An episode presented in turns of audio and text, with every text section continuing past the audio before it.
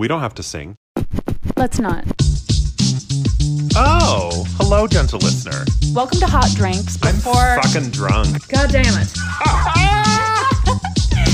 Hot hot, hot, hot, hot. Hot drinks. Hot, hot, hot, hot. Hot drinks. So I'm already drunk. Like and subscribe. I should tell them that. Oh, hi. Hi. Do you want me to stop? I know. I was going to say, I think we should tell them that we're recording the intro after we recorded Yes. the episode. Well, I think it'll be pretty obvious because when we recorded the episode, we were like, "Oh, then they'll know like why we're not together." But now we Yeah. are together. Yeah, we so are. it makes no sense. I know. Hi, welcome to Hot Drinks. hi, this is a podcast. You you listen to it in your ear holes. Let's not make that merch.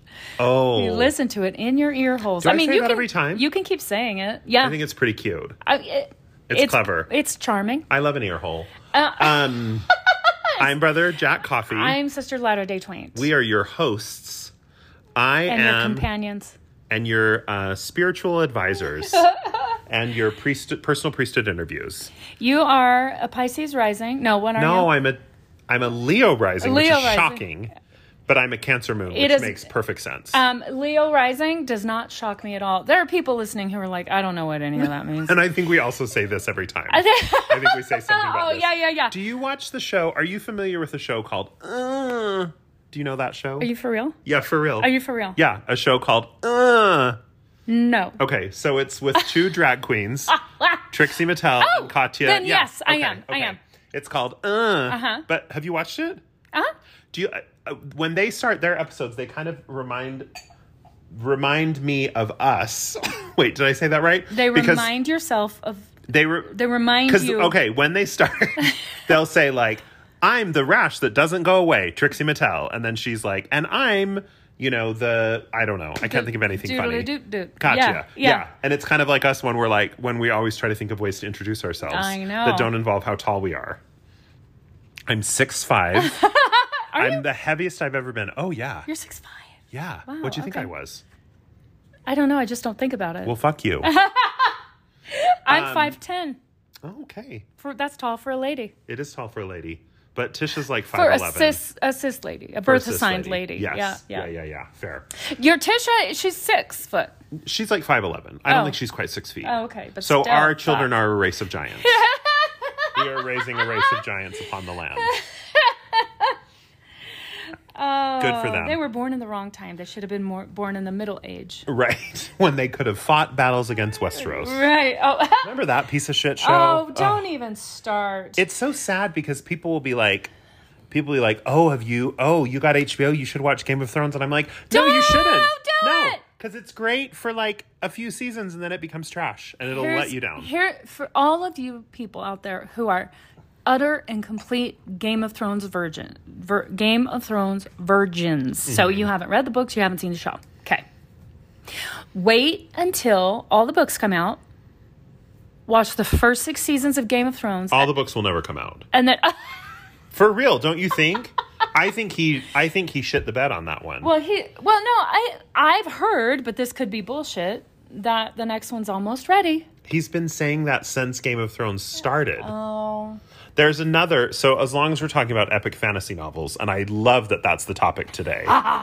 there's another series of epic fantasy novels called The Eye of the World. okay. Is the is the wait?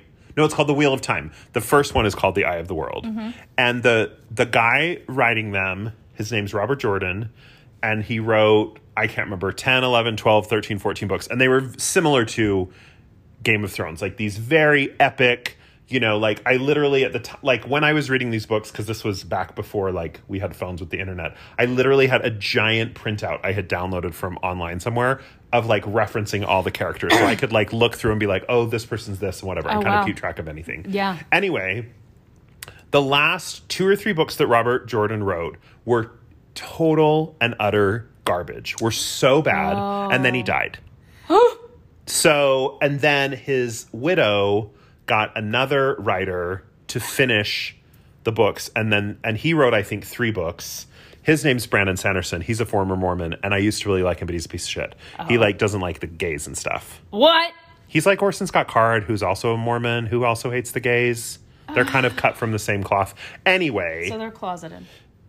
No, we don't. We don't say that. We don't do that. Is that not okay to say? it's not okay to say. what if you were married to a closeted gay? I think who hated okay. the gays? Well, no, I'm just saying we like. Yes, that is often the case, but but we don't want to. I don't think it's fair to paint that picture that everyone in the closet like actively works to like destroy gay people. Okay. So anyway. Okay, But anyway, yeah. Anyway, the point is. He finished the series. It was much. It was a much better ending. I loved the ending. It was beautiful. And then he came out as sort of like a bigot. And then I was like, "Well, damn it!" God. Kind of like J.K. You Rowling. can't win. I know. It's terrible. Well, remember the um books, Girl with the Dragon Tattoo? uh huh. That guy died. Oh, I never read those. He wrote three books, Uh huh. and they are all phenomenal. Uh huh. He died, and then someone else took up continuing the series with, uh, and I can't think of her name, but with that lead Lisette? actor, that lead character. Wasn't her name like Lisa or Lizbeth or Lisbeth. Elsbeth? Lizbeth. Lisbeth. Okay. Yes. Salander. Lisbeth Salander. You know who else died? The person who wrote the Boxcar Children, and we never figured out where that boxcar came from. I'm just oh. kidding. That's not true. I Oh, okay. I, Anyway. I and I'm acting like I know what the fuck you're talking Do you not remember the Boxcar Children? I mean, I remember the series existing because I used to work in a library for one. you did. I did too. I was a librarian I was too. in Cedar City in 2011 and 12. no, it was my first job in Provo when I was 15. Oh my god! I put the books away on the shelves. I was called a page. Get it, a page. Oh. anyway, so you guys, today's uh, episode is all about um, fantasy novels. It's not. I wish. I know. Um, so we interviewed my friend Latoya. yes, and we interviewed her a few days ago, Mm-hmm. and I did not go over because I started. This is a thing I've been doing lately. Tell me if you've been oh, experiencing I can't this at all. hear the thing. many, many times at about six o'clock at night, like kind of later into the evening, I start thinking like, is that a little scratch in my throat? Do I, am I, is this, Oh, wow. like I start to feel like I'm getting sick. And I think if it was any other time in the history of my life, I would just be like, oh, it's just some allergies or I didn't get enough sleep last night or whatever. But because we live in a pandemic, I get all freaked out about it. Sure. I'm like, this is it. Yeah. This is the onset. And then I read those. Do you see those Twitter threads that are like, I had COVID, and on day one, I had a small sore throat. And by day two, I was coughing up blood, and, my eyes had fallen out of my head. Yeah, yeah, yeah. and they're just, they go through the most horrifying symptoms. And Yeah, they're like, yeah. I can't talk. And when I'm laying down in bed at night, it feels like the bed is shaking. And like just all these awful, horrible things. And so that's what I do. So I, uh, so about three times a week, I'm like, is that a little, do I have a little, Oh my goodness. and then by the end of the night, I'm convinced that like, well, this is it. COVID is coming. so so I didn't come over. right. So we recorded remotely with Latoya, which is what you will hear after this intro. Right. Um, about COVID. So um, I was at the restaurant that I'm furloughed from. Right. and they're doing curbside. And when I was there, uh, these two dudes came in, and they didn't they didn't look like rednecks. Right. In fact, one was a person of color, Right. and um, they weren't wearing masks. And we don't have any signs that say masks mandatory or anything. Um, but we're always wearing masks and gloves because you know food. Right. And so one of the guys said, Oh, side note, my boss just told us not five minutes before this that he now has five friends who have had or have COVID 19. Oh my 19. God. Yeah. And then, like I said, five minutes later, this guy who came in not wearing a mask was like, So, no dine in because of COVID, the fake COVID. Oh, Jesus. And like, what do you do? You just kind of go, ah, ha, ha, ha, Yeah. and make get them out of there. Yeah. you know. Um, yeah, I was at Target today and I was recalling, for some reason, I don't know why, I was thinking about the first time I went to Target after the pandemic started. And I, like, I just remember I was terrified. I had gloves on. I had a mask on. I came home and I like wiped down all my groceries. Like, I would not get within 30 feet of another person. Like, Yeah. if someone, and now, like, now I feel like I can actually go out and like function. And now, now I think we understand the disease better, and we know that it's less likely to be sp- spread through surfaces, and it's Uh-huh. much more likely to just be spread through breathing and blah blah blah. But I just think like, like a few months ago, we were like, I think most people were acting that way. We're staying in, we're being very cautious, and now that it's actually like probably really dangerous because now there are so many cases here. Yeah. Now everyone's just like, yeah, whatever, it's fine. I hate people. Um, my COVID thought that I had Uh huh. when you were saying all that. Completely forgot. Excellent. This is great radio. Right? It's not radio. well, I also broadcast this on an AM channel live. Um, damn it! What? What? So anyway, do you have any women's work you want to cover? Well, um, I think we've already talked about the leftovers on here. Yes. Yes, we we just had a little break. We just had a little discussion before we started recording. Yeah, it's one of those things that we'll talk about for a long time, I think. And I think I need to rewatch it. Yeah. Um, but one thing that I learned is that A, and this is embarrassing that I didn't know this, that it's the same creator as Lost. Yes. B, he intentionally wanted it to only be three seasons. He wanted Lost to be way shorter than Right. it was, which is why it ended up getting fucked up. Right. Because I the- still love Lost. the network was. I did too. I love the ending, Sure, sure, too. sure. Why? But the network forced him to do more right. seasons, Right. and he also did The Watchmen, Yes. which I haven't watched. I oh I didn't know he did Watchmen. Yeah. I guess I never put that together. That's why I brought it up. Okay, good job. earlier. Um, I also don't have much women's work. Um, I have been sent home from work again, so we are now working from home again. Right. So I'm just. Well, we got cut off because one of my children called me. That's Yeah. the joy of recording on your phone. Yeah. Anyway, all I was saying is that I'm working from home again, so I will no longer be wearing pants, Mm-hmm. and I will be baking a lot of bread Yes. and continuing to get fat. I'll throw this in because it just came to my head, and then we can wrap up this intro.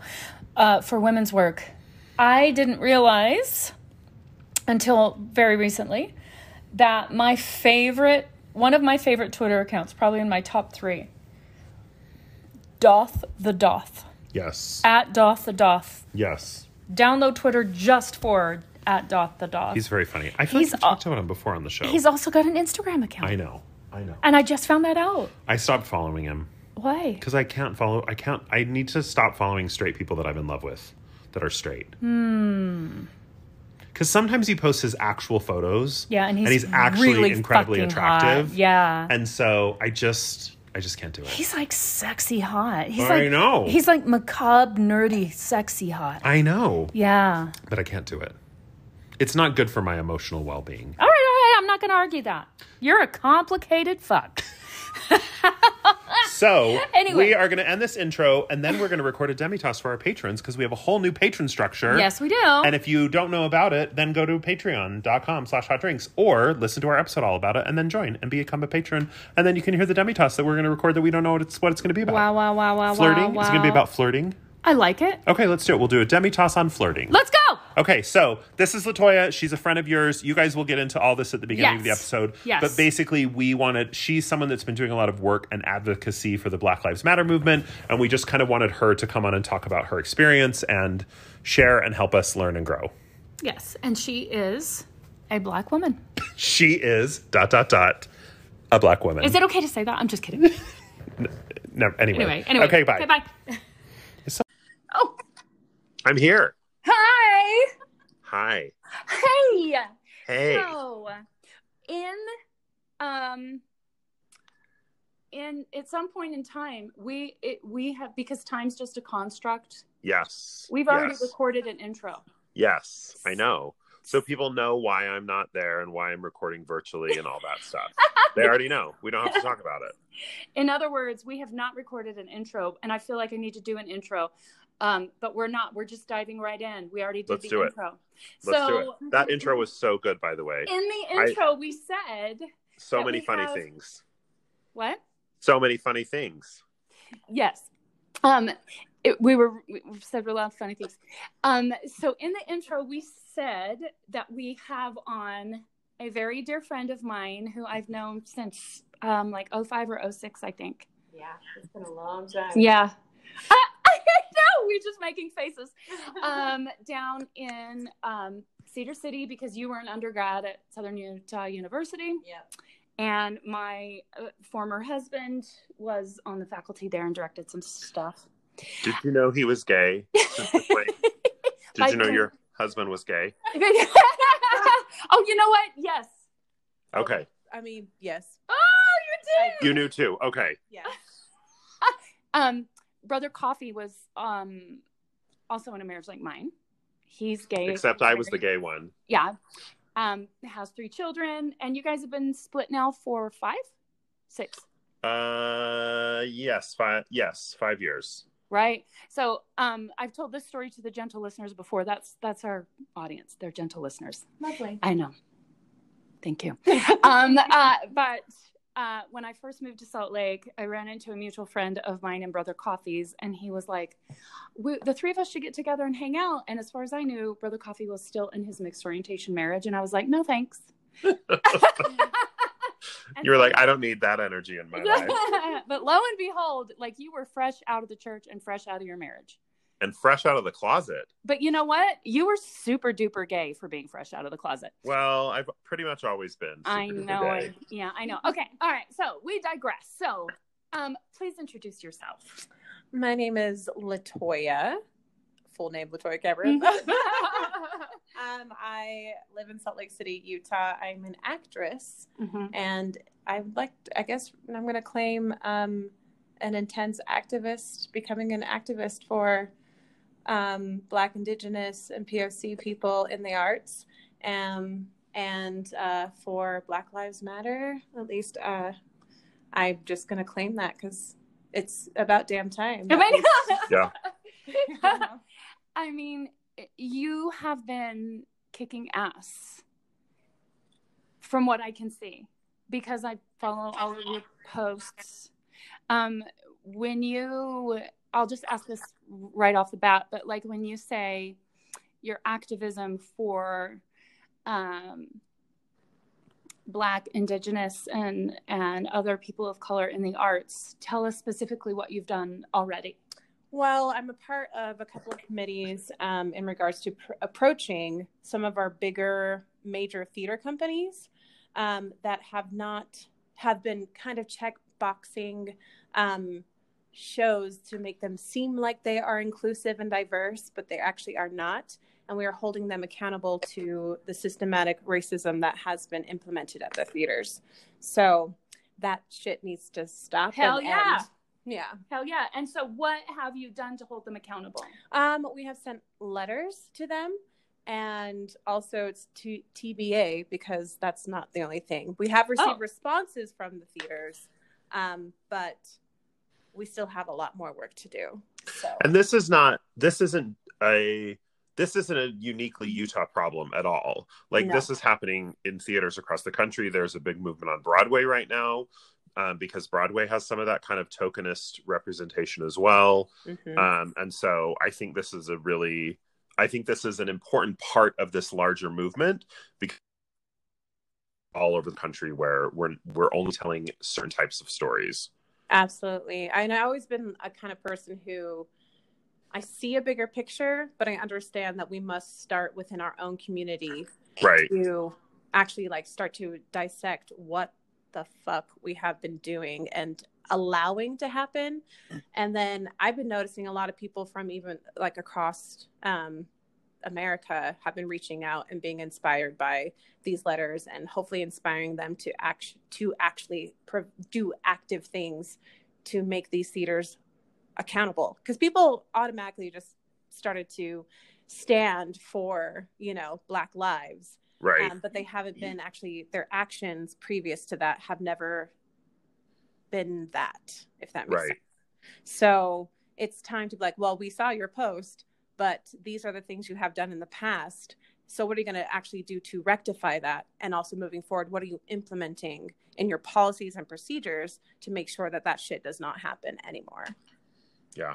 Holy shit. So, asking the question, not just asking it, but putting it in formal l- letter and getting, um, not not signatures, but like signatures, yeah for lack of a better way to put it. yeah we compiled signatures basically allies Uh-huh. you know, across, I mean, all of in theater patrons, um, just people who want to see that in their community, to see themselves. You know, representation is extremely important, and a lot of our community here are not seeing themselves represented on stage. Right. So it's time. It's it's overtime. It's you know. oh, oh my god.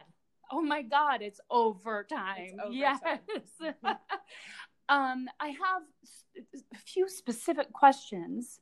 Um, and I don't know if I want to just dive right into those, but I also want to just hear about you because even though I've known you for a long time, I don't know a lot about your growing up and um, even where you grew up and stuff like that. So you want to just kind of give us like an overview? Sure. I um, was born in North Carolina, Fort Bragg. My dad was in um, the military. So I'm not really, I don't really claim myself as a military brat because I didn't really travel around or anything that I can recall. But um, eventually, when my dad got back, he was stationed in Germany, and my mother and I and my older sister at the time were living at um, my grandma's house in North Carolina, uh, waiting for him to return from being stationed in Germany. So after he got home, he decided um, to complete his service and didn't reenlist. And we moved back to, I think we moved to California. My dad's an actor. He's also a musician, or used to be. Oh wow! Um, he's like a singer and, and was in a band and wanted to pursue the arts heavily. Um, but with two kids, you know, it's kind of difficult to do that. Mhm. So we ended up coming back to Utah. Um, and most of my life, I grew up in Kaysville, Utah. Um, shit. yeah, little farm town at the time. Not so much anymore. It's So why- huge now. Why Utah? Was do you guys have a connection here? Was your family Yeah. LDS? Like, what was it that brought them to Utah? Actually, mm, my parents aren't LDS, but we'll get to that in a second. um, my mom grew up in Ogden, and my dad he grew up in North Carolina. But when my grandpa um, was stationed at Layton Hills Base, that's Oh, when they okay. moved to Utah. So okay, yeah, so they both kind of had some history here. yes, Okay, Perfect. a lot of history. Okay, and so get to the Mormon part. So my I know, like good to um, my parents divorced um, when I was 14, and my dad um, started a relationship with a woman who was a part in the church, in Ah. the LDS church, and um, they got married, and we we were taught the lessons from the very attractive and hot missionaries. I mean, when you're 14, like come on, of course you're gonna get baptized. Like it's like you know your hormones are nuts. I love it. I love it. Just being real. Um, and when they asked, I was like, "Oh yeah, like totally want to get baptized." and then when it finally came to the day, I remember having like this very intense, intuitive feeling of like, "This is not for you." Shit. But being 14, you don't really Right. understand what that actually means. oh Right. no no no. You know? That happened to me on the day of my sealing to my gay ex-husband Gary. But even at 21, I didn't know what what to do with it. right? Yeah. You're just like, okay, recognize it, but also like the the guilt of commitment. And there's a lot of guilt that I was basically given um, by other people, being like, "You said you're going to do it, so do it." you know? Uh huh. Yeah. Oh yeah. So I got baptized and was a part of the church from 14 up until 25, I think, because I did a little show called Hair. And Okay. that kind of, you know, wakens your brain up and you're like, what am I doing with my life? was this? Can I say where that was? yeah. Is that Pioneer? Uh, actually, it was um, Egyptian Theater in Park City. Oh, okay. Okay. Yeah. Okay. Um, and it just kind of like shook me awake and being like, girl, you've never, this is not the path. This is like, was a lesson to teach you that, dude, this is not for you. And Mhm. you're, you're more of a spiritual person. Religion is not really the thing that resonates with me. Mm-hmm. And since then I was like, um, I'm not doing that anymore. Right. Yeah. How, how old are you? I just hit myself in the face with the phone, brother. Coffee. Good job. Well done. How old are you now? I'm 35. Okay, so you've been done for a good long time. Yeah. Yeah. A couple years longer than me, even. Yeah. Wow. So is the rest of your is the rest of your family still in the church, like your dad and your sister, or Um, most. Of Well, you have a brother or two. I have Oh. three brothers. Oh my God. I know. I mean, we. That's another story. so many. They're stories. wonderful, but um, my two sisters don't. My my older sister has left as well. My little sister doesn't really participate. Is not really active. Um, my little brother is the only one that served a mission, married in the temple um, as of last year, and he still participates in in practicing the religion. But everyone else, like my dad, kind of teeters the line a little bit Sure. um, because I, I mean, in older age, I think you kind of cling on to Right. Klingon. Yeah. Did I say Klingon or Klingon? You cling on you. cling onto something, you know, because of the fear of, you know, you're closer to death, to be honest. right. And it's like at that point, how do you create a new identity? Exactly. Yeah. So, So, since we're on this topic, and this was not one of the specific topics or questions, excuse me, that I wanted to ask you, but since we're talking about it, tell us about being black in Utah. oh my goodness. I wish I could write like a story about it. I probably will you one day. probably will. Um, it's definitely, honestly, has come up for me trying to find your identity within a world that doesn't reflect you. Right. It's so complicated. Like instantly, I find myself comparing myself to people that don't look out like me, Yeah. and you feel a sense of lesser than mm-hmm. because you're treated lesser than. Mm-hmm. So it's like this kind of space of of, un- of you're now I'm conscious of it, but my I wasn't aware that I was doing that to myself because you know when I was a kid I got made fun of. You know I wear glasses and I have big eyes, and you know my hair is beautiful. Thank you very much. Let's just say that. Let's just say that. It is beautiful. And people didn't understand it. And so I got ridiculed for being different, for being black. I remember actually a teacher, um, I don't remember what her name was, but we had to do self portraits. This came up to me, like for me this year with Oh. everything, This memory. this memory, Uh huh. um, where we had to do our self portraits. And, you know, kids grabbed whatever paper, like I think it was white paper, peach paper, whatever. Me, I grabbed a black piece of paper, you know, and just started drawing. Like, Mhm. no big deal. I didn't think about it. And she like came up, she's like, no, no, no, sweetheart. That's not the paper you need to to be drawing yourself on. You need to be using this. You're brown. And I was like, what? like, okay. And you don't and you don't really kind of register what that really truly actually how that affects you when you're a Mhm. kid.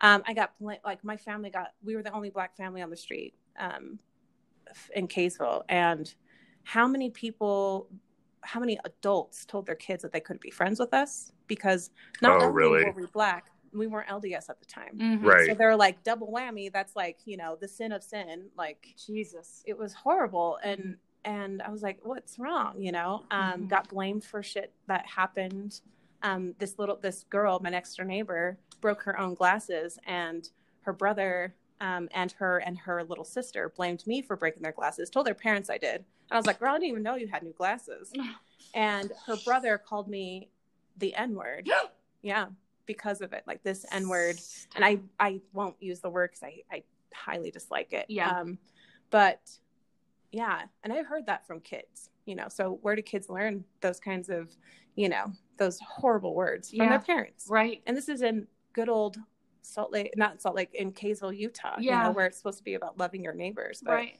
it was anything but. It was Right. anything but. No. I think no. for people who haven't lived in Utah, they don't fully understand how white the community is here. I mean, I grew up in said white. with a white. H. I grew up in Provo, and I and I was I was I work a friend of mine at work is black, and we were talking about this, and she kind of moved here because of a boy, and and he was like, it's really different. She's like, oh, whatever, it's fine. It, it's like Salt Lake, it's like any big city, but then she's like, and then I got here, and I was like, oh, holy cow, it is very different. But like, I I literally did not know black people growing up. You know, it just was like I didn't. I didn't know anyone who wasn't white and Mormon. You know, that was everyone in my circle as a child was white and Mormon. And so it is it is kind of a singular place in that way that where the communities are so homogenous and if there is something about you that's different whether it's being black or not being LDS or whatever or both of those things you know that is a real um a real differentiator for people Yeah, and I had something I don't know. I mean, I I have uh, lovely parents who really, I guess, established in me at a very young age to really love people Mhm.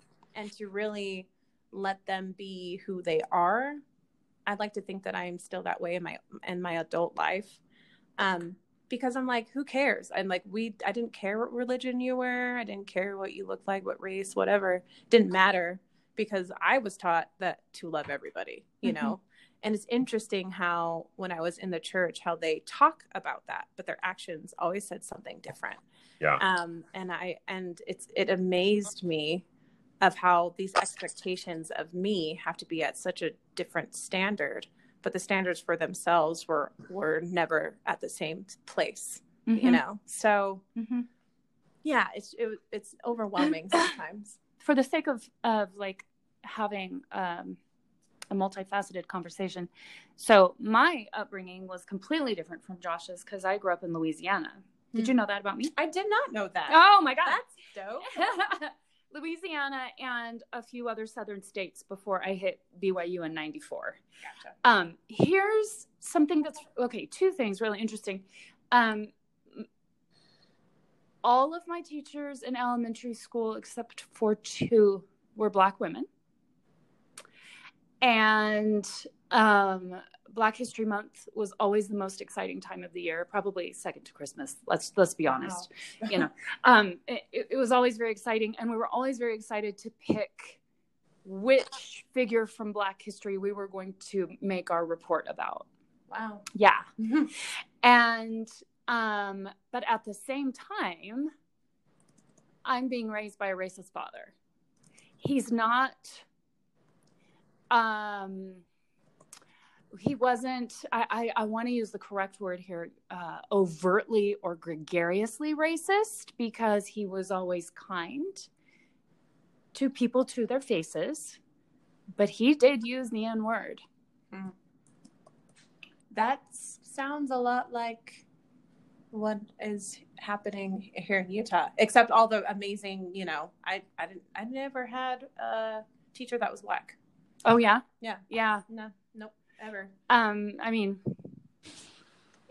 yeah a lot of just amazing black women and um uh my very first crush was this uh black boy named dj in second grade and he's still we're still friends today and on social media when i, I posted something recently about um, the moment, the movement that we're all in right now with Black Lives Matter and police brutality. And he commented and he said, You have been down since second grade. Thank you so much. And I could not internalize it because I I don't know what what the next part of that sentence is. I'll tell you this though. Two years ago, I was in New Orleans for the uh, not for the first time because I'm from Louisiana, but I was in New Orleans and drinking for the first time. And I got super drunk and I texted my friend DJ and drunk Ashley apologized for being white.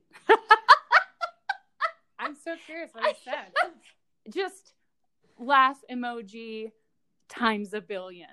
He was like, I'm laughing so hard I can't even stop. And I think that there's a lot there um, that um, that I'm just not okay with. My grandfather said um, disparaging things, and even my dad tried to correct my grandfather once when he said colored people.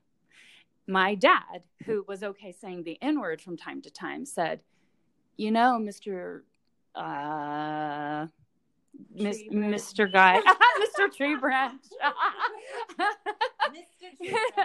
uh, they don't. Uh, black people don't like being called colored anymore. And my papa acted like acted like he didn't hear what my dad said and started over again with the conversation, saying it again, like he could give a fuck, right? so and so I have. I think I've internalized a lot of that, and I and I question how did I contribute, or how how what learned behaviors were there that I didn't know about. I, you know, I don't know. Mm-hmm. I don't know. I mean, And, and I'm not looking for anyone to make me feel better. Oh, yeah, yeah. you know, No, okay, totally. okay, good. You know that. Well, I just want to say, like, that's what we. That's this is what needs to happen. You know, the destruction. Not. I mean, I guess the destruction. Destroy everything. um, the really actually diving in deep and and really assessing where the root of things, like where the root of where those kinds of thoughts and stuff came from. Mhm. and then how did it how d- does implement into your life? How you how you view other like unintentionally Mm-hmm. you know how you say things. Um you know like that's the work you know and then seeking out rectifying those things fixing educating you know advocating. Uh-huh. um speaking up standing up standing beside don't sit on the way like on the wayside and just be like i'm i'm here i do believe that black lives matter but don't do anything about it Mm-hmm. it's showing up however you can Mm-hmm. you know but the things that have happened yeah that has happened Mhm. you recognize that Mm-hmm. and you keep moving forward Yeah. and to make sure that you don't pass that down Right. that it stops with you Yeah. you know I think maybe I just have developed a hypersensitivity because of it. totally And so since th- the George Floyd moment, not since the uh um and of course I'm drawing a blank because we're recording. Um just give me another name. A year uh, ago, 2 years ago. You know, all the names. yes like, Eric? Garner and Garner. F- uh Philan Breonna Taylor Yeah. who has not received justice His- yet right. but it was the George Floyd moment that made me, while I'm in public, see black people. Since I've been in in, in Salt Lake, let's put it that way, Mhm. and I'm like, there are black people everywhere, oh yeah and I have not seen them. What the fuck is that? Do you have an answer? well Your Josh uh, or brother. Do Coffee? you have an answer? Well, honestly, I think it's the whole I don't see color. That whole mentality thing. That Okay. whole whatever the fuck that was. Right. is. I don't see color. Um, I think that is is definitely it's still a thing in Utah where people are like, I don't see color. I see the person. We're all a part of the human race. Well, no shit, Sherlock. Yes, we are a part of the human race. We all know this. Also, we are black. We are indigenous. We Mhm. are Latinx. We Mhm. are. We want you to see us for what we are uh-huh. because there's pride in all Mm-hmm. all of the beautiful colors that this world is, you know? Mhm. So it's like, I feel like people use the excuse of, I don't see color, but I see, you know, human beings and I love all. I'm like, then you're literally excusing us, excusing yourself from seeing us, Mm-hmm. you know? And so that could be, could be, I don't know, there could be many, many, many Sure. things. But also it's like, no, we, we've always wanted you to see us, Jesus Christ. you know? Yeah. Always. It's never been about not seeing us, you know? So, interestingly enough, growing up in Louisiana with black friends and black teachers and such, when I was in high school in Tulsa, there was one black student in my high school in Tulsa, Oklahoma. Only one? Yeah. I mean, I can relate. And I and and I think it had to do with where I was going to school in Tulsa. okay. And which is a good segue to the fact that I didn't know about Black Wall Street until many, many, many years after moving away from Tulsa.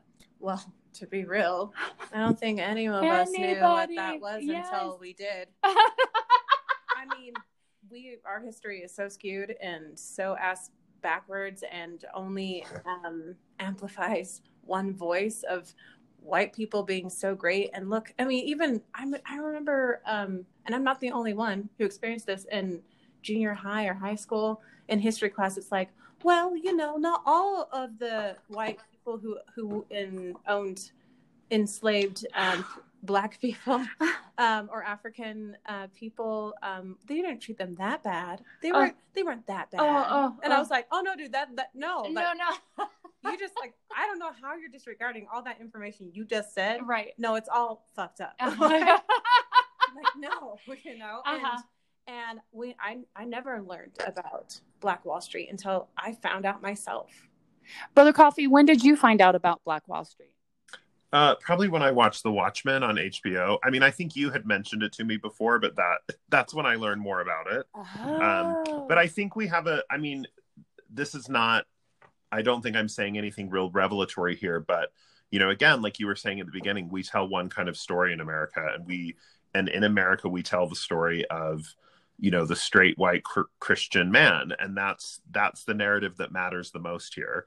Um, you know, I'm gay, and I'm you know, and I would never claim that being gay, you know, is the same as as what you know indigenous people or people of color have gone through in this country. But I think you know it's the same kind of thing. There's huge swaths of gay history that I didn't know about until I came out and found out about them for myself. You know, because I think we just we don't want to tell those stories. We want to tell the stories about you know happy, successful white Christian men and the and the people around them. So, um, you know, we there's there's so many stories that people don't know, and that and that people, you know, or people are shocked when they find out. You know, but but it's because we're we're only telling one kind of story.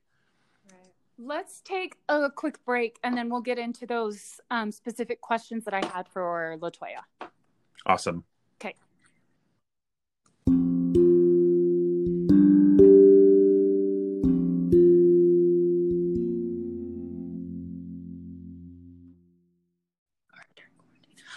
Okay. Hi. Why why were you why were you whispering Nothing. when it started? Did you hear that? Yes. Did you hear what I said? No, Okay. but but who knows? A, an intrepid gentle listener may have. okay, so I have um a few thoughts. So um I i- in that hypersensitivity that I have that I'm not asking you to feel, help me like feel better about or anything. Um I am hypersensitive to the fact that I ask you to come on because I know you've already been doing so much. Um even if you don't feel like you're out there like pounding the pavement or protesting or whatever, you are a woman of color and have been doing the emotional and mental labor your whole life. And so I just, one, want to say thank you for coming on and doing the, the podcast. Um, and two, when us white people pull our heads out of our asses and are asking our black friend to come uh, be on our podcast or speak at our thing or whatever, like just tell, tell me what that's like for you. Um, honestly, it's it's intimidating and overwhelming because you know there's a lot of different kinds of experiences that I wish I could express to everyone so they can understand like there's no one specific way to be a person of of any different ethnicity. Uh-huh. I hate the phrase people of color. I just always have. Oh, you do? Okay. only because it's like it's so everyone uses it again, and I was like, don't you remember how we used that as like a racist thing back in the day? But we're gonna try to claim it. I don't know, but I like see. to each their own. Okay. Because I know that you know there are a lot of people who probably are fine with it. Anyway, Uh huh. that was a digress. But Hmm. um, there is no one way to be to to to you know experience being a black person um, or a person in any different ethnicity. And I wish that I could be able to um, share all the different types of those stories um, and those experiences. But I'm only one person. Um, Right. you know so sometimes it feels overwhelming because i'm sure there are going to be people who can relate to me and others who probably like oh she's not even halfway into what actually is really happening Sure. because you know like in the moment you just express what comes to mind um, but i Mhm. know i'm missing so much more um, that is happening you know and has happened But then, but then to that point, that's what everyone's work is, not just Right. yours. exactly right Yeah. right Um. but I think why and this is kind of what this podcast has always been about is you know everyone's experience you know we we talk to a lot of journey out of mormonism um you know we we recognize that every journey is very different. You know there's not a right way or a wrong way right. to to leave the church. Um and so i think you know just like you have your own obviously and you're taking those experiences and doing with them what you feel like is the important work for you to do you know yeah it's not going to be the same work that somebody else is doing or the same thing that someone else is passionate about or whatever. But i think that's that's kind of what it takes. It's like when you said that we all have to kind of start in our local communities first you know we we we you can't none of us can wave a magic wand and just make everything perfect in the world. We all have to kind of start with the little pieces that we can impact. Right. um and kind of and kind of work through that.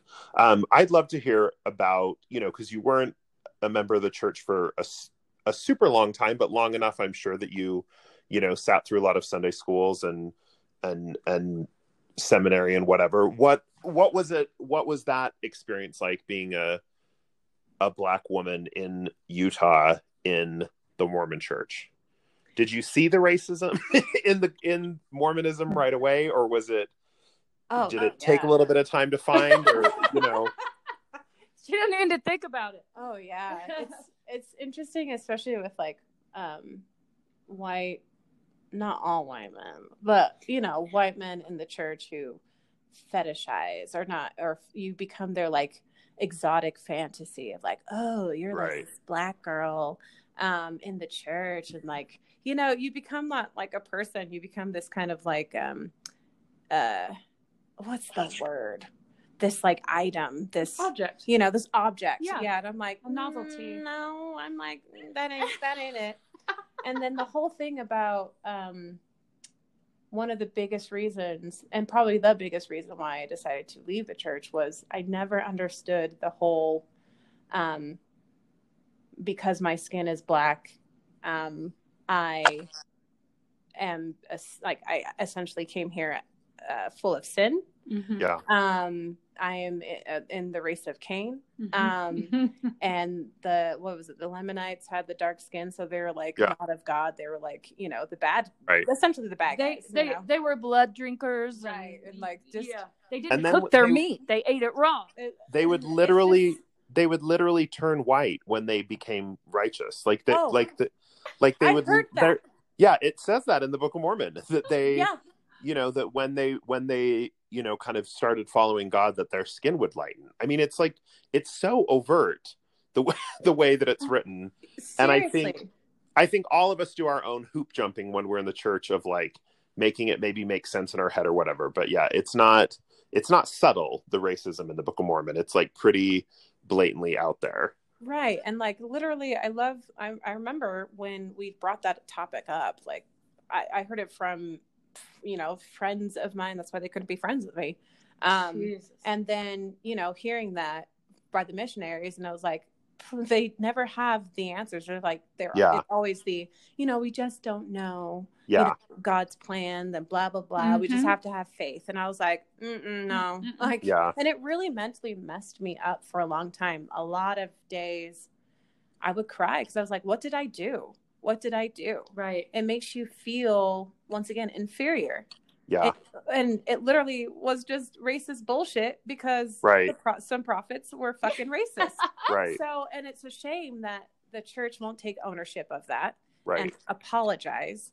Um, and they just keep kind of sweeping it under the rug by doing that one that that what was that ceremony that one um you know celebration that the black people could actually have the priesthood back in you know? And i was like you've got to be kidding me. You guys are gonna have a celebration? Like get out of here with Yeah. that nonsense. Uh-huh. well and and without even acknowledging like now the church is even trying to distance themselves from the language of like oh we never taught that black people were the descendants of cain or but like but yet every mormon i know has heard that. So yeah. so if it wasn't quote unquote like official doctrine every single person in the church was still learning it. You know i heard that growing up you oh, know Oh, yeah. and i and and and you heard that and you grew up in a different city than i did at a different time. And so you know now the church just wants to say like oh we don't know where that came from and we don't know why you know blacks couldn't have the priesthood or the temple blessings you know before this certain time. But but Google but like is- we all heard it. Yeah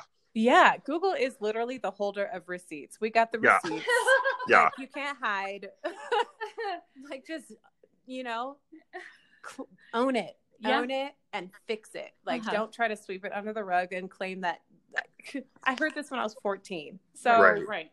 Right. like come on I saw um I posted this on my personal Instagram page, but it was a reductress um that said, uh, wow, this woman says, I really feel like I'm being attacked when she's presented with facts. Yeah. Yes!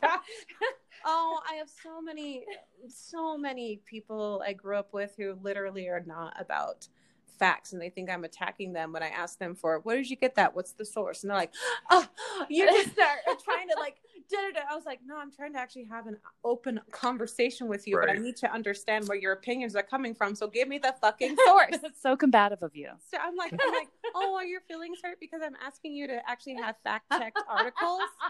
Oh well, boo Yep, hoo. Did yep. you forget how to research and stuff? Did you get your education? I know you went to college. Right. I know. I'm being an ass. No, you're not. You are not.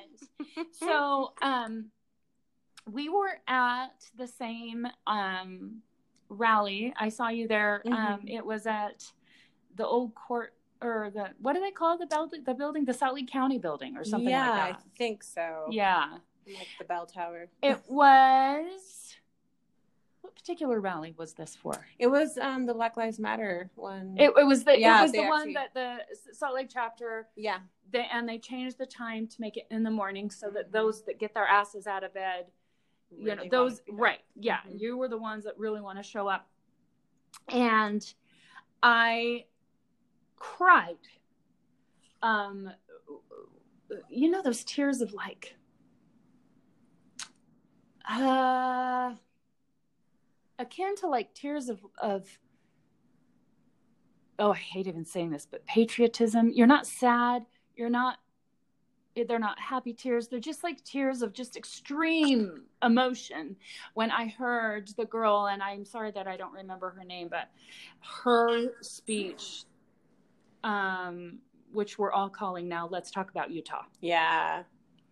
um, which you can find, gentle listeners. And um, if someone reminds me, I can put the link to it uh, on our Instagram, bio. But Who who's gonna remind you? um, one of the gentle listeners, Okay, they're, really just good gonna at like that. send you a message or something. we we suck at this so bad. Um, but um, when she's you know she's giving things like this isn't Minneapolis, but let's talk about Utah. yeah. you know and there's really something to that and so to to combine a couple combine a couple of thoughts into one. I was listening to a podcast today with um isabel wilkerson who wrote the warmth of other suns which is about the great migration. Hmm. and it focuses on three people's experiences. Um and for those of you white folk out there who don't know what i mean by the great migration um, it took place over many many decades of just freed black people getting the fuck out of the south. It, whether it was right after they were freed or at some other point where they realized in the south you cannot escape a caste system. Um, and she used uses that language. But um, i'm listening to this podcast and the podcast host says that in the early decades of the 20th century in the South, a black person was lynched every four days. But today, a black person is killed by a cop every two to three days. And then to bring it back to Utah, there is a statistic going around that Utah has the worst statistic in, in that regard. Mhm. And how is it that we live here and we don't know that? Well, no one wants to talk about anything real. Well, we, we live in the capital of place of of places where people do not want to talk about Yeah. real things. People want to keep the whole, you know, rose-colored glasses, or or the the famous phrase "ignorance is bliss." Mm-hmm. you know and the moment that that ignorance turns into actual knowledge um people lose their their minds Yeah. you know they're like this has been happening it's Yeah. like well of course it's been happening darling like come on um but it's like it's sometimes I, I do question i know i told you this earlier that i feel like a lot of people make the choice to continue to wear blinders you know to not really pay attention to what's actually happening Uh-huh. I mean, police brutalities and murders happen here um, all the time. Yeah. You know, micro aggressive racism does happen here. Uh-huh. Blatant racism happens here. Right. You know, and you probably have been privy to it. Sure. You know, so it's Yeah. like Yes. sometimes I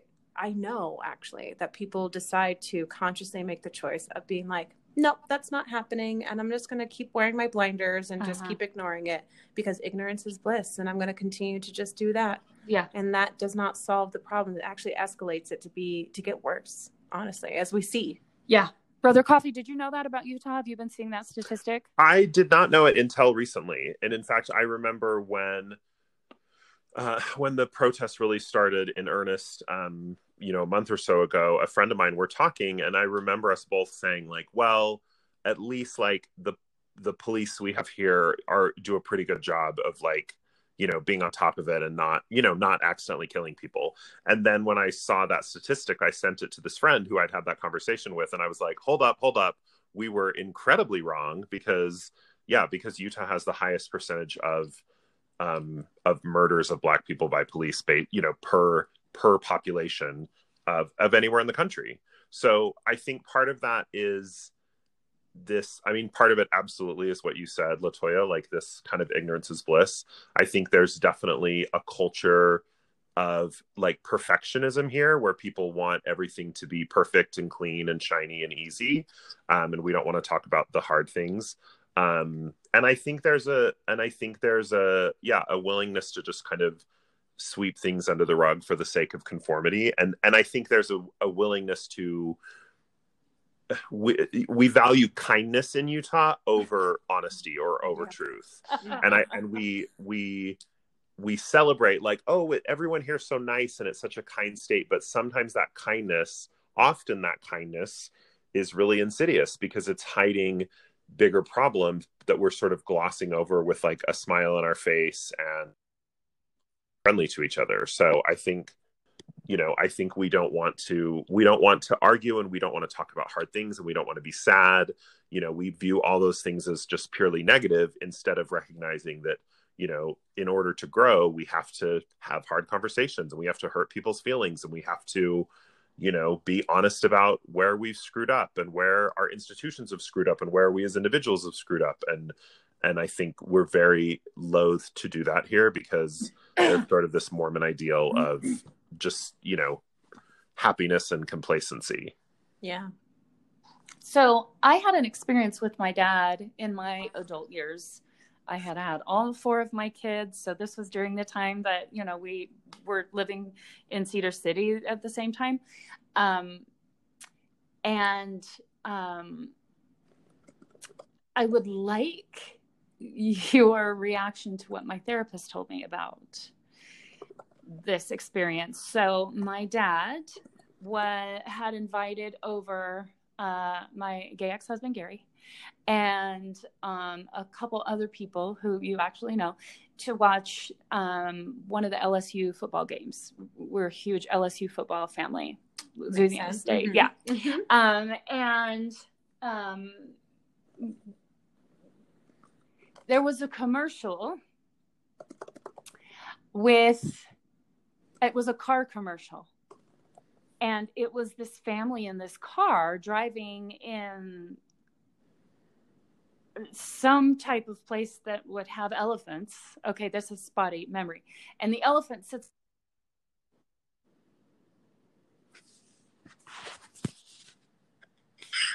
still there. I mean, brother coffee. Yeah you cut out you cut out for a second Okay, because I got a phone call. Um, so Oh. the the commercial is about how sturdy the car was that even an elephant could sit on it. But before the ele- you could see the elephant was about to sit on the car, and my dad is shouting at the TV because he gets really uh, manic when he's watching LSU football, and he's shouting at the TV for them to put the car in reverse, put the car in reverse. The man driving was a black man, and when he didn't put the car in reverse, my dad used a racial slur. I wish you could see Latoya's face right now, like, oh come on. and um I wasn't there. It was just my gay ex-husband Gary and his and his two male buddies. And uh, when my gay ex-husband Gary came home and told me about it, I thought I was going to go through the ceiling. And I called my dad to have a conversation with him, and it did not go well, which is fine. Um, it's fine that it didn't go well, right? Like, uh, and by it saying it didn't go well, we argued. We could not see eye to eye. And um, I had hoped that it would just be a quick, like, Dad, don't you see how you just cannot say things like that? And no. After talking to him for about a half hour, he said, When I am around you, I will not use that language, but I won't deny my truth. So, this is the racism that I grew up with. Hmm. Okay. It was it was like a, a peppering and it, like i said it wasn't crazy overt but it was definitely enough that it i, I could see it uh, plain as day. I told my therapist about it at my next appointment and she chided me for trying to change my dad's mind because it's not she's like there's nothing you can do to change that man. At this point i've already talked to my therapist at length about my father and she just saw it as just like inviting negativity and frustration into my life when i didn't need that what do you say to that no that is the weirdest thing i would ever hear i mean i get, I get that whole you know you, you it's hard to change people. Mm-hmm. But if that's his truth, you have every right to vocalize your truth. Yes. So, yes. You know, like I feel like it'd be more harmful, especially to the person who doesn't, who, you know, who feels silenced mm-hmm. to not speak, you know, to just allow that to happen, especially if it does affect, you know, you and your beliefs and your truth. Mm-hmm. So I'd be like, no, that's, I, me personally, I literally just inside laugh and then I feel enraged. and so, but this is the conversation that, that we're finally fucking having. And by we, I mean white people. The work of anti-racism that mm-hmm. has been, and and really quick, how do you feel about that that that terminology, anti-racism, as opposed to just saying, as opposed to whatever it is we've been doing? Anti-racism is, it to me is work intensive. Mm-hmm. Yes. I mean, racism, being against racism doesn't really, I mean, it means something, but it doesn't have any action. Mm-hmm. Being anti racist does. It's, yes. It's continuous. It's every single day. It's uh-huh. stopping it immediately, stopping the verbiage, stopping when you see it happening, stepping in, like, mm-hmm. con, like always educating yourself. Like, it's, it literally is literally taking the commitment of continuing that every single day at every single moment. Right. So right. I prefer that. You right. By far. Yeah. And so we're having this this this this dialogue now as white people about what it means to be anti-racist and that anything else is just not enough. And one of those one of those action items is calling people out. Yep. Mm-hmm. It is our responsibility and i and i said this at some point and and i don't know if i'll be able to quote myself um we've created this la la go lucky happy go lucky bubble that we live in we're accountable for the bubble we're accountable to pop the bubble mm-hmm. we are and so do you find that do you get frustrated because we're just now realizing this? I mean, I don't I don't even know what question I'm trying to ask. Just tell me what you're thinking right now. Oh, yeah. I kind of I mean I'm trying to remember something I saw on Facebook yesterday and I was laughing so hard and then it was like this cold truth that like um Ali or not Ali, wow. Um allyship fatigue and it was like something like oh allyship fatigue. Um, uh, oh, I wish I could remember. Basically, it was like, but you just learned this 72 hours ago. Like, how can you be tired? yeah. You know? Yeah. And I was dying because I was like, but how true is that? Like, this is not new. And yeah. everyone's so, their brains are so like blown up that this is happening and i was like it's been happening for 400 years y'all like Yeah. how, where have you been Where have we been? um yeah and it's it's like i i'm so confused by it why people are just realizing it now in 2020 when it's been happening since we were taken from our land mm-hmm. and forced to build this country Yeah. Yeah. you know it's it's literally we had statues celebrating that Yeah, and we I have still do. and still do. Yeah. And people are so like flabbergasted about taking those those statues down when they should be more flabbergasted and upset and enraged by the murders of black and brown people. yeah, Yeah. So I'm just like I, I guess my brain and I'm just like, how can you how? How do you just realize this now? right. When it's been in your face the whole time. I know. How many videos of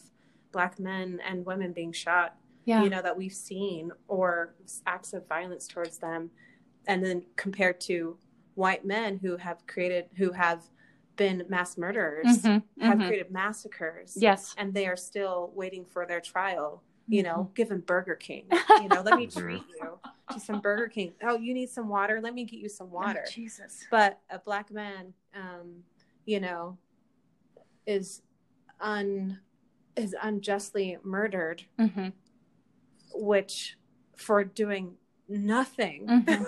Nothing. for nothing hmm um and i don't know how people and i know people saw those videos so Yeah. how can they not be aware that this has been happening Right. you know Right.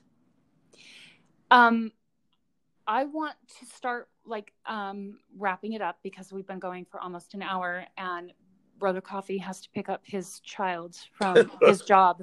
Um, You know what? You let's just kind of wrap up this little part, and then you can do the five questions with her without me, and and. Um, uh, we're not even going to do the five questions Oh, okay, because I didn't tell her to prepare those. okay, great. They're questions like if you, I'll, I'll just tell you right now what the questions are, and if Well, you, it's like rapid fire yeah, yeah. Okay, if this topic was a cocktail, what would it be called, and what would be in it? a dirty martini oh, I love it. with an olive With an olive. Okay, and um, oh, I can't wait to hear the answer to this. Um, which Golden Girl are you?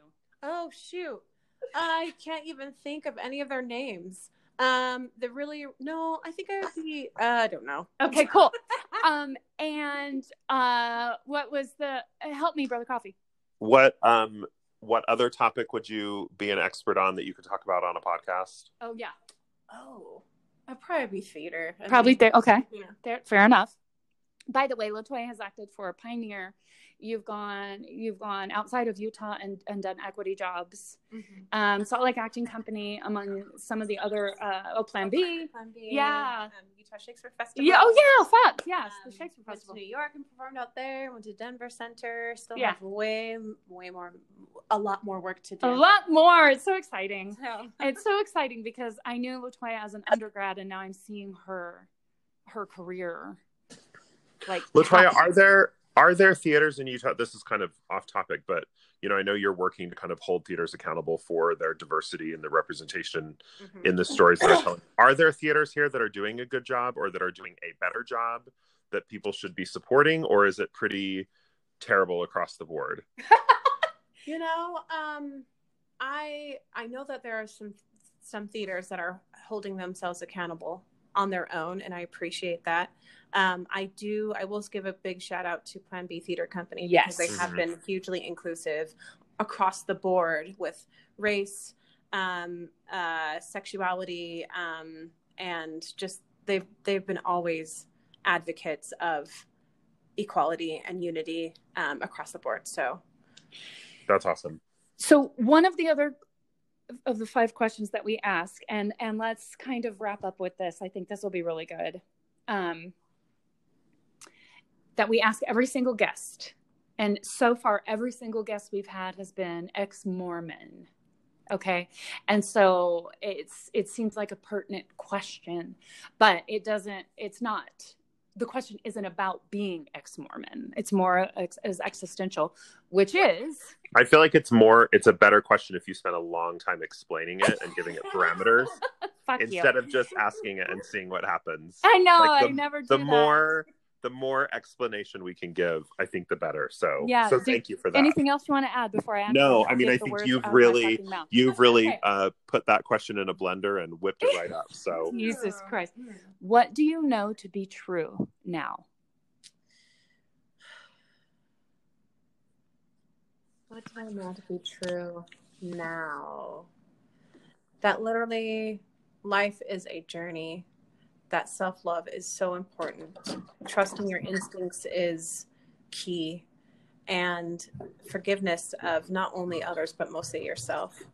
Um, because you're going to fuck up on the journey Mm-hmm. and just be okay with it and never, ever forget to, when you're climbing the hill, to look back at the journey that you've, Yeah. you've been climbing. Yeah. I feel that that is probably the truest thing to claim your life as yours and don't live for anybody else. Amazing. Awesome, beautiful. Thank you. Thank you so much for coming on. Thank you. Um, One thing I've been asking lately is there anything else that you'd like to say that we have not covered? um, you know, I just uh I guess I'm gonna say this. I was like, I don't know. Um you know, I just encourage people to continue to stand up and keep um, speaking up and showing up for our black and brown and also indigenous and also POC people um, and also get educated um, to really know what our what America we actually live in. Yeah. Um, so we can actually make it better for the future because that's really what this is all about.